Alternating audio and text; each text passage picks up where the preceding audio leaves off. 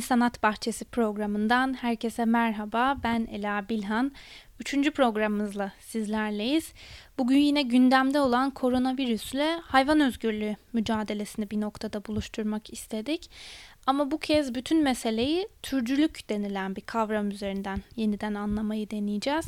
Önceki programda ne konuşmuştuk? Kısaca onu hatırlayalım. Çünkü bugün yine paralel bir hat üzerinden ilerleyeceğiz. Önceki programda koronavirüs ışığında hayvan haklarını ele almıştık. Bu e, bütün dünyanın gündemine oturan e, bir meseleyi hayvan merkezli olarak yeniden düşünmeye çalışmıştık. E, aslında ortada sadece insanları etkiliyor gibi gözüken bir salgın var ama bu tam da öyle değil. Bu salgınla beraber ırkçı bir söylem gelişti dedik. Deniliyor ki işte Çinliler yarasa, yılan gibi garip şeyler yiyorlar. İğrençler, zalimler veya pisler o yüzden koronavirüs denilen bu salgın ortaya çıktı. Önceki programda kısa kısa tarihteki salgınlara da değinerek bu tür salgınların yani işte MERS, SARS, domuz gribi, kuş gribi veya deli dana gibi hastalıkların insan tarihi boyunca hep ortaya çıktığını ve neredeyse her seferinde de farklı hayvanlardan kaynaklandığını söyledik. Bu noktada şunu vurgulayalım. Salgınlar sadece Çinlilerin egzotik hayvanları yemesinden dolayı ortaya çıkmıyor.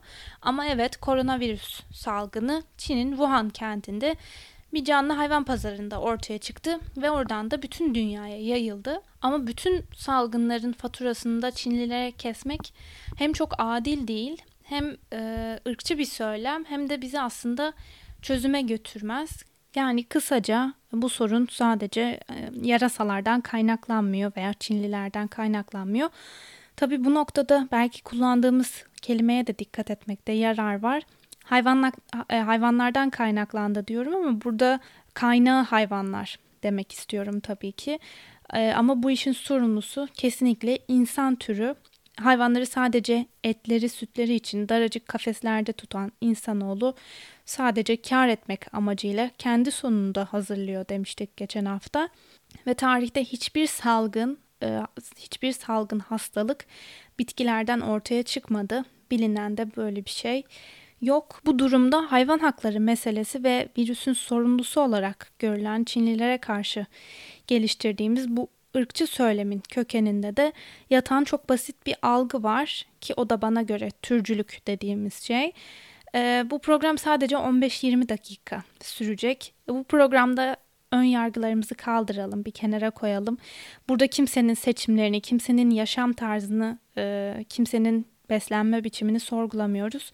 Sadece e, bu hayvansal gıda merkezli beslenme biçimimizi türcülük üzerinden yeniden sorgulamaya çalışacağız 15-20 dakika boyunca. Şöyle başlayalım. Nedir bu türcülük? En basit şekilde anlatmayı deneyeceğim. Birini, e, bir grubu, bir türü veya bir ırkı diğerlerinden üstün görmek aslında. E, yani birilerinin daha kıymetli olduğunu düşünmek. E, temel anlamıyla aslında hayvan ve insan türü arasında yapılan farka vurgu yapılsa da bu anlamı genişletmekte bir zarar görmüyorum ben e, çok basit, sıradan bir kavram gibi gözükse de aslında o kadar önemli ki çünkü bütün toplumsal rollerin, beslenme biçimlerimizin, günlük hayatımızın, dünya ilişkilerinin temelinde yatan etkenlerden bir tanesi bu türcülük. Ve bana göre dünya barışının belki de önündeki en büyük engel. Ee, şöyle başlayayım, bir örnekle başlayalım. Ee, bir köpek veya bir kedi sahiplendiğimizde onu çocuğumuz yerine koyup yatağımıza alıyoruz. Onunla birlikte uyuyoruz. Ve o çok sevdiğimiz kedimiz veya köpeğimiz için en iyisini hak ediyor diyoruz ve işte kuzu, dana, tavuk veya balık içerikli mamalardan alıyoruz.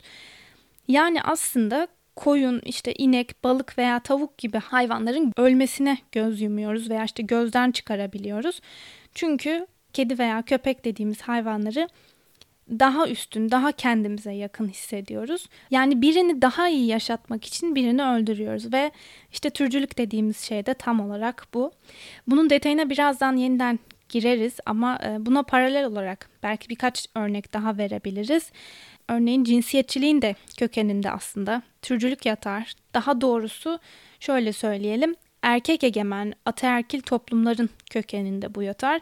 Yani mesela erkekler kadınlardan üstündür, daha güçlüdür, daha zekidir gibi düşünceler aslında birer türcülük örneği. Aynı şekilde az önce bahsettiğimiz koronavirüsle beraber Çinlilere artan ırkçı söylemlerin de temelinde yine bu düşünce yatıyor. Yani beyaz ırk doğrusunu bilir, doğru şekilde beslenir. Ama uzak doğulular, Çinliler, iğrençler, kedi köpek, yılan, yarasa gibi şeyler yiyorlar ve acımasızlar. Bu yine aynı şekilde belirli bir grubu, sınıfı, ırkı başka bir e, kategoriye koymak kendini daha üstün görmekle alakalı. Bu parantezi kapatalım. Bu, bu bahsettiklerimiz ışığında meselenin hayvan haklarıyla olan ilişkisine geri dönelim. Türcülüğün bir ayağında hayvanları kendi normlarımıza göre kategorize etmek var dedik. Ee, yani aslında kendimizce hayvanların önem sırasını belirliyoruz. Tabii ki biz belirliyoruz diyorum ama bizim tek başımıza yaptığımız bir şey değil bu.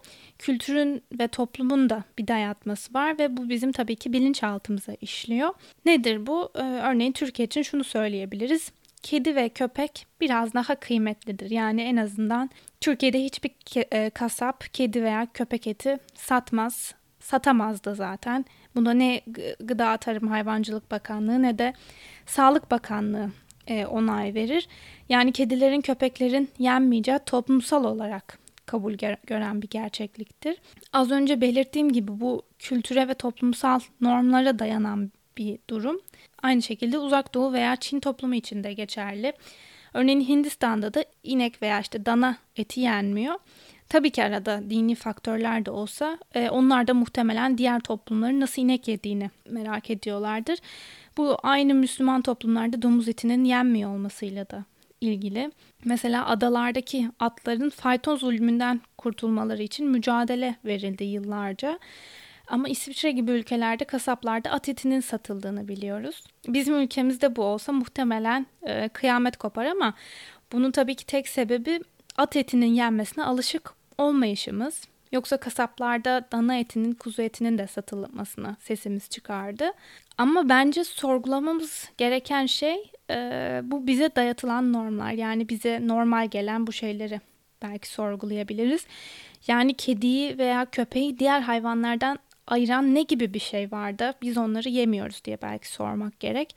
Bu soruya verilen cevaplardan bir tanesi e, kedi ve köpeklerin evcil hayvanlar oldukları ve insanlarla iletişim kurabilen duyarlı canlılar olmaları.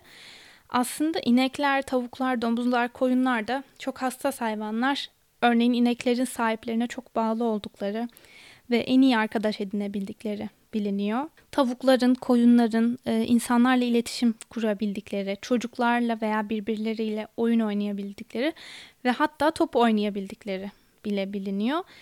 E, muhtemelen özellikle yaşadığımız bu yüzyılda e, kedi veya köpek dışındaki canlılarla iletişim kurma şansımız olmadığı için diğer hayvanların duyarlı canlılar olabilecekleri de aklımıza gelmiyor. E, geçen sene Türkiye'de siyah bir yavru köpek kolları bacakları kesilmiş şekilde bulunduğunda hayvansever birçok kişi sokaklara çıkıp bunu protesto etmişti. Veya aynı şekilde bu tarz olaylar yaşandığında mesela bir mahallede köpekler zehirlendiğinde hemen arkasından imza kampanyaları başlatılıyor. Protestolar düzenleniyor ve konu günlerce gündemden düşmüyor.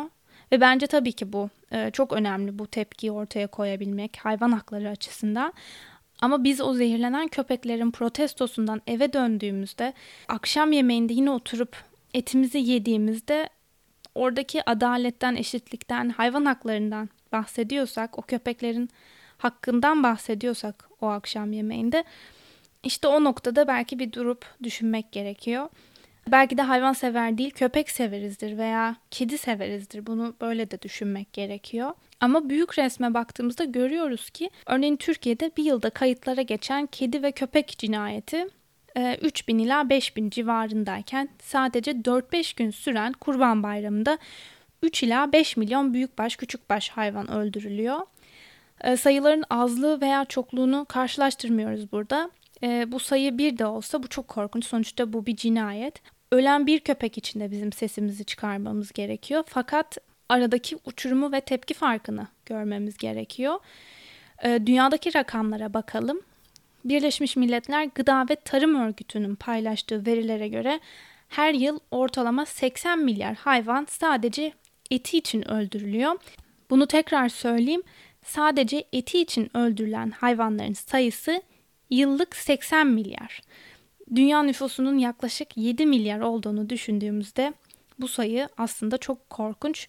Örneğin 2018'de 69 milyar tavuk, 1,5 milyar domuz, 656 milyon hindi, 574 milyon koyun, 479 milyon keçi ve 302 milyon da inek öldürülmüş. Ve tabii ki e, balıklar da var ama onların sayısı sayılamayacak kadar yüksek olduğu için onların sayısı buraya dahil değil.